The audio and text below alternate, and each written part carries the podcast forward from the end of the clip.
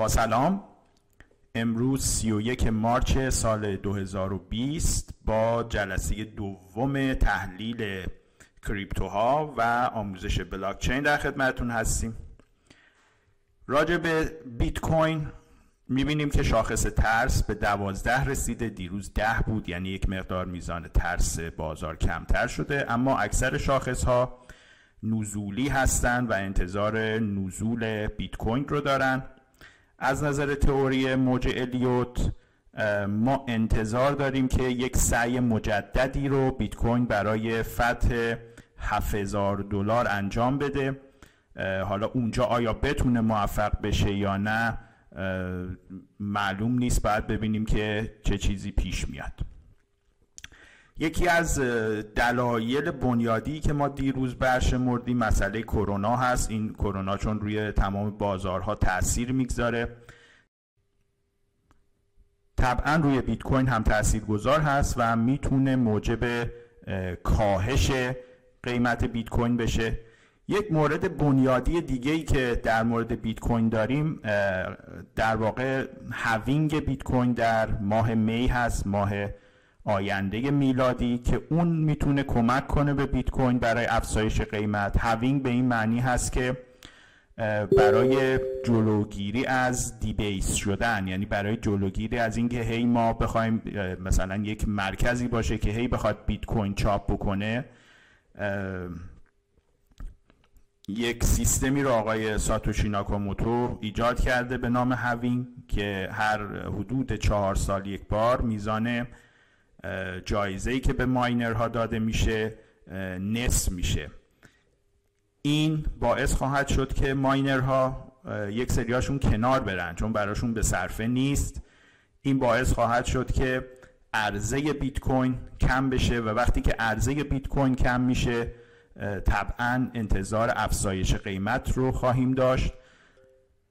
ضمن که در دو مورد قبلی که بیت کوین دچار هاوینگ شد یعنی اون موقعی که از 50 تا بیت کوین شد 25 تا و بعد بعد از اینکه از 25 تا شد 12 و نیم بیت کوین میزان جایزه ماینرها ما افزایش خیلی خوبی رو توی قیمت بیت کوین داشتیم و حالا حالا به استقرا می‌تونیم انتظار داشته باشیم که حالا که از 12 و نیم می‌خواد برسه به 6 و 25 میزان جایزه ماینرها این باعث بشه که قیمت بیت کوین باز افزایش پیدا کنه.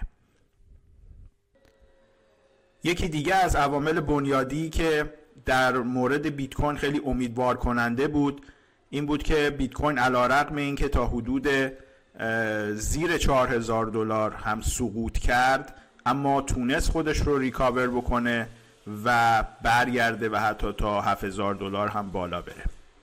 این مسئله شاید در مورد سهام بازار یا ارزها که دولت ها، بانک های مرکزی و مؤسسات مالی بزرگ پشتشون هستن. یا derivative هایی که به هر حال متعلق به شرکت های سرمایه گذاری یا کارخانجات مختلف و مؤسسات مالی هستن.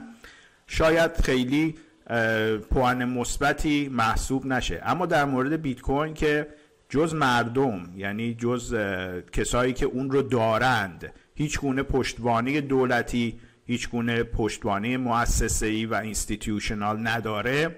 بسیار پوان مثبتی بود که دیدیم روی بیت کوین و روی دیگر cryptocurrency ها و این مسئله این نوید رو میده که این cryptocurrency ها در شرایط بسیار سخت بازار هم می‌تونن زنده بمونن می‌تونن survive بکنن و گلیم خودشون رو از آب بکشن بیرون. با توجه به شرایط بنیادی همونطور که گفتیم خیلی منفی نیست شرایط بنیادی برای بیت کوین. صرفا مسئله کرونا هست. این کرونا چون می‌تونه بسیار بسیار روی شرایط اقتصادی کشورها و اشخاص تاثیر بگذاره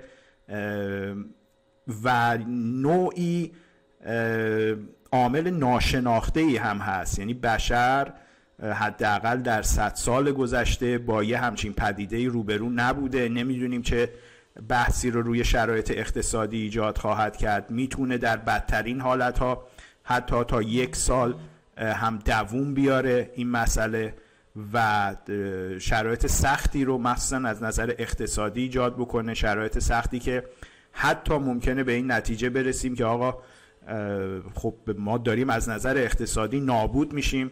پس کرونا رو بریم به جنگش. یعنی اینکه دیگه اینکه بخوایم خودمون قرنطینه بکنیم یا این شرایط ممکنه به این شرایط برسیم که دیگه قرنطینه و اینکه فعالیت اقتصادی نکنیم فعلا مردود اعلام بشه و ما برای حفظ بقای خودمون مجبور بشیم بریم باهاش بجنگیم. حالا ممکنه یک سری از انسان ها متاسفانه جانشون رو از دست بدن. و یک سری بمونن تا این هرد ایمیونیتی یا این در واقع امنیت جمعی بشه ایجاد بشه و سیستم های ایمنی بدن ما بتونن که خودشون رو وف بدن با این ویروس جدید.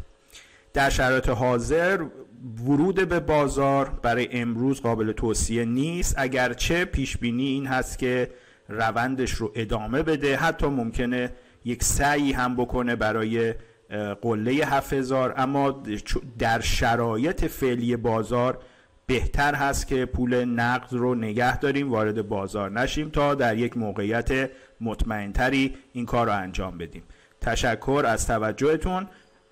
تا روز بعد براتون آرزوی موفقیت دارم.